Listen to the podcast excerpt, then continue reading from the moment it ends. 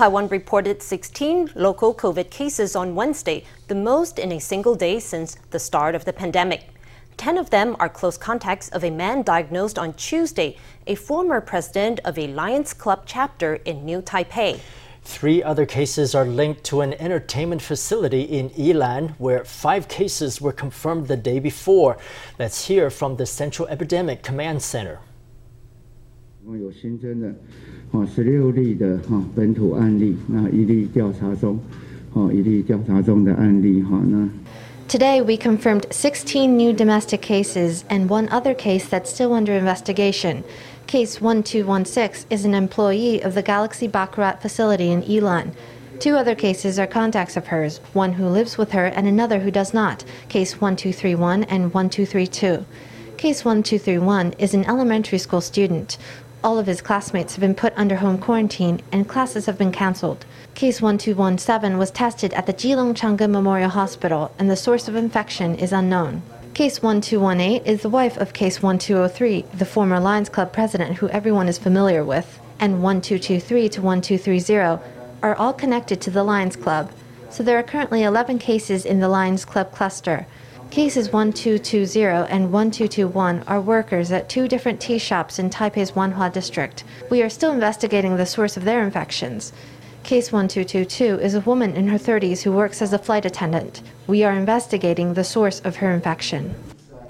Taiwan's pandemic alert system has four levels, each with its own set of rules and restrictions.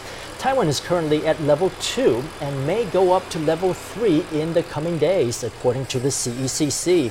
A level 3 alert will come if there are three community clusters in a week or at least 10 cases from unknown infection sources in a day. Level 3 measures include mandatory mask wearing out of doors and the shutdown of all non essential businesses. Health Minister Chen Shizhong said Wednesday that the government will widen contact tracing and take other steps to de escalate the epidemic. Demand for masks and sanitizer is surging as COVID spreads. Pharmacists report that over the last two days, mask sales have increased tenfold. Amid the scramble for PPE, the president and premier have moved to assure the public that medical supplies are sufficient. They also called for full compliance with the guidelines of the CECC. Social distancing is in place at the DPP's Central Standing Committee meeting. Amid a surge in local cases, President Tsai addressed the nation before the start of the meeting. 目前呢，防疫物资跟治医疗的系统都是充足的。At present, we have enough medical supplies and medical care resources to cope. Please rest assured that we will eventually have enough COVID vaccines. I would like to ask the public not to panic. Let us be rigorous and vigilant as we follow the guidance of the CECC in battling the pandemic. I want to remind us all that it was by staying united that we were able to overcome past crises, so that Taiwan's COVID success could be seen by the world. At this juncture, the challenge that faces us is severe. I would like to ask you all to increase your vigilance and comply with the guidance. I believe we'll be able to overcome this challenge together. President Tsai said to be on the alert for fake news. 我也要特别提醒大家， 这段期间会有一些来路不明的讯息。 I'd also like to give a special reminder that during this period, reports of unknown origin may emerge, fake news. I want to ask that when you receive questionable information, verify it promptly and do not be quick to send it to others. I will instruct the CECC to strengthen its promotion of correct information. Please be on the alert. At a Tainan school, the National Intercollegiate Athletic Games are underway. Premier Su Tseng-chang inspected COVID measures at the host campus on Wednesday.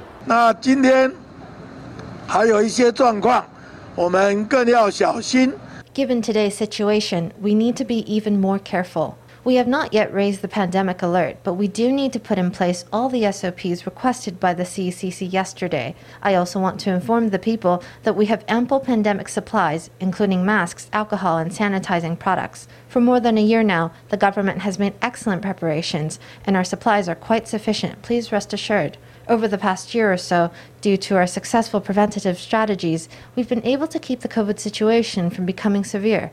But it's inevitable to let down your guard, so now we ask that you all get back in pandemic mode. This call was not targeted at the individual, but at the public as a whole. We are all in the same boat. With the COVID crisis worsening, the government is gearing up for a hard fight. Tsai plans to convene a high level national security meeting to talk strategies for the coming months. Amid the growing COVID crisis, New Taipei has decided to shut down eight types of non essential businesses for one month. From Thursday until June 8th, businesses including dance halls, internet cafes, karaoke parlors, and video game arcades will be closed. Businesses caught violating the ban could be fined up to 15,000 NT in accordance with Communicable Disease Control Act. New Taipei is also closing a range of public facilities such as libraries and gyms. Over in Taipei City, the local government has called off all large scale events from now to June 8th. It also plans to enforce mandatory real time registration at all public facilities.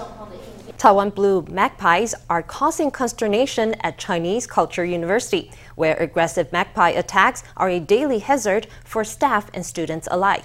This endemic species is only aggressive in an effort to protect its young, which hatch at this time of year. But for campus regulars, avoiding aerial ambush has become a new job. A blue magpie sits in a tree, tilting her head back and forth, cute as a cupcake, until she decides to strike.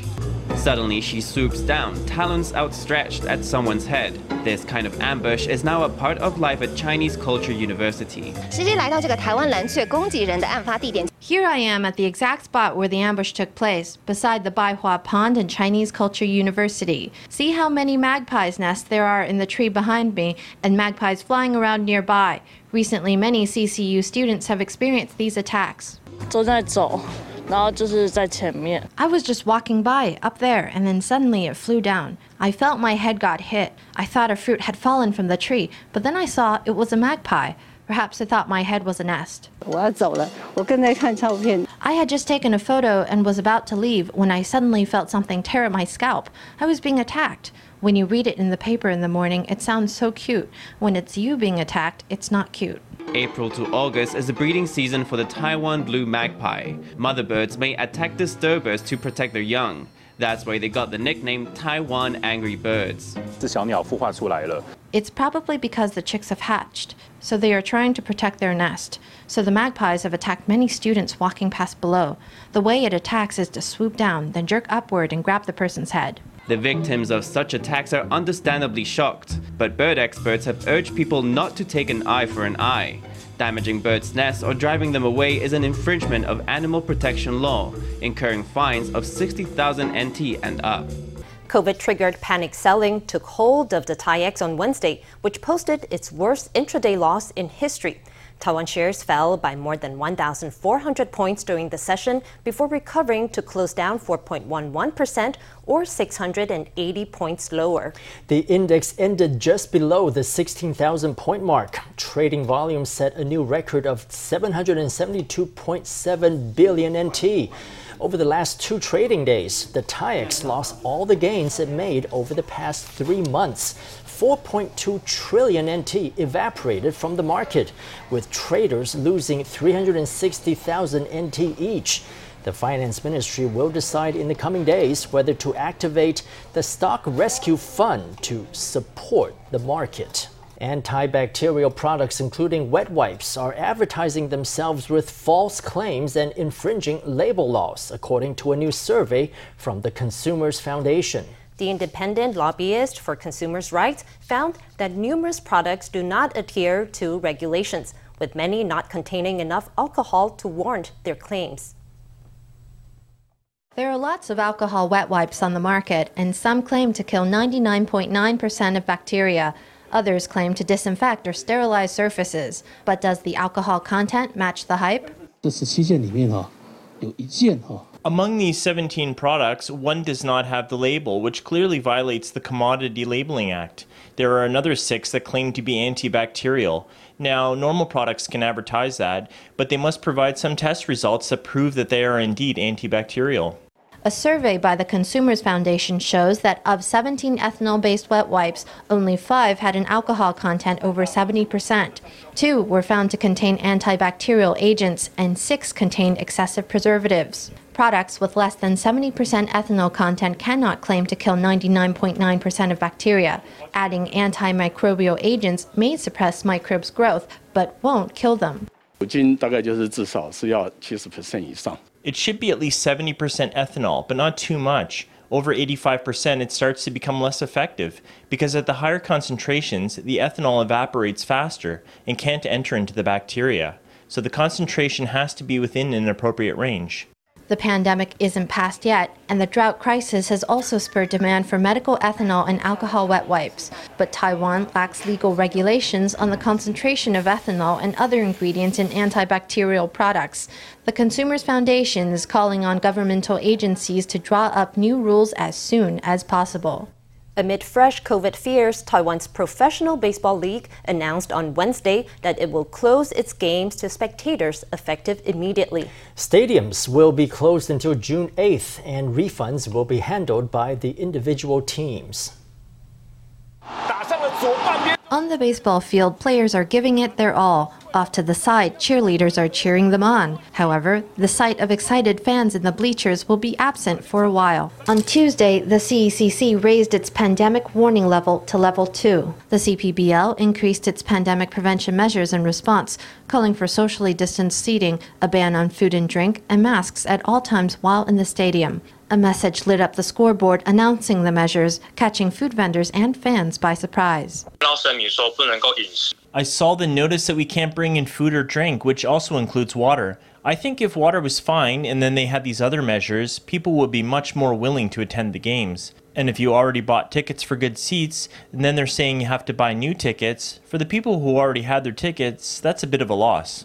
But just one day after the CPBL announced the emergency measures, it made another, more drastic pronouncement. From now until June 8th, fans will not be allowed into the stadiums. Teams announced they would be issuing refunds for purchased tickets.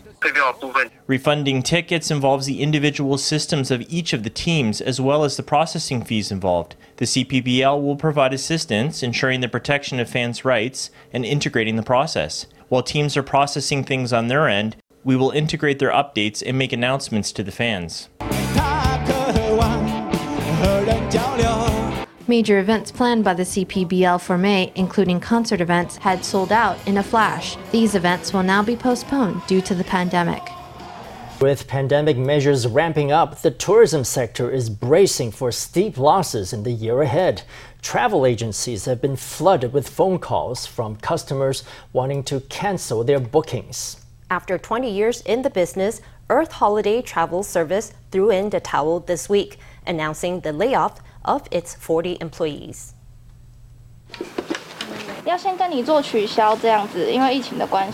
It's cancellation after cancellation. At this travel agency, phones are ringing off the hook. Taiwan raised its pandemic alert to level 2 on Monday, prompting a wave of tour cancellations that will dampen operations until the end of the year. So far, some 7,800 people have called off their trips. This travel agent, surnamed Cao, says the industry has a troubled year ahead. Summer is coming up, to be followed by the September December season, the peak period for domestic travel. The tour sector is bracing for a stinging loss. I've gotten dozens of calls because customers are canceling. Trips scheduled for this week and trips that depart next week are starting to get canceled. We've got the police department saying it can't go. Lots of customers that were going to catch a flight, they're starting to ask about refunds for cancellations or starting to say there's a payment issue. Industry representatives say the pandemic measures have sent sales revenue dropping by 60 to 70 percent. The industry's revenue loss has been about 20 million NT and the sales loss about 6 million NT. So these losses, because customers will be unwilling to bear these losses, they will lead to grave losses for travel agencies. With deep losses looming, one travel agency has already called it quits. After 20 years in the business, Earth Holiday Travel Service has announced online that it's closing down. It's laying off all 40 of its employees after struggling through the pandemic for more than a year. Company chair Zeng Caihua says he's exhausted with running the business. The losses so far, we've lost at least 100 million NT. Wouldn't you be tired too? There seems to be no end to the pandemic. Lamenting the endless pandemic, Zeng says he can't afford to lose more and has already filed an application to dissolve the business. With the pandemic set to stretch on, more travel agencies could follow suit. This June, multinational art group Ravenel is planning to hold its spring auction in physical format in Taipei. What will this year's event feature? Formosa News reporter Stephanie Yang shows us the highlights.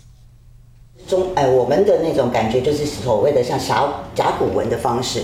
Ravenel's spring auction will take place in Taipei from June 3rd to 6th. Going under the hammer on the final day is a series of masterpieces by Zhu Dechun and Zhao Wuji. 这件五零年代的赵无极作品来讲的话，Behind me is Zhao Wuji's work that dates to the 1950s. It includes what we call the early Oracle series. At 55 million NT, the estimated price is low for a work of this size. At a spring auction of another auction house, this same piece went for more than 74 million Hong Kong dollars. So for a work by this artist, the estimate here is low.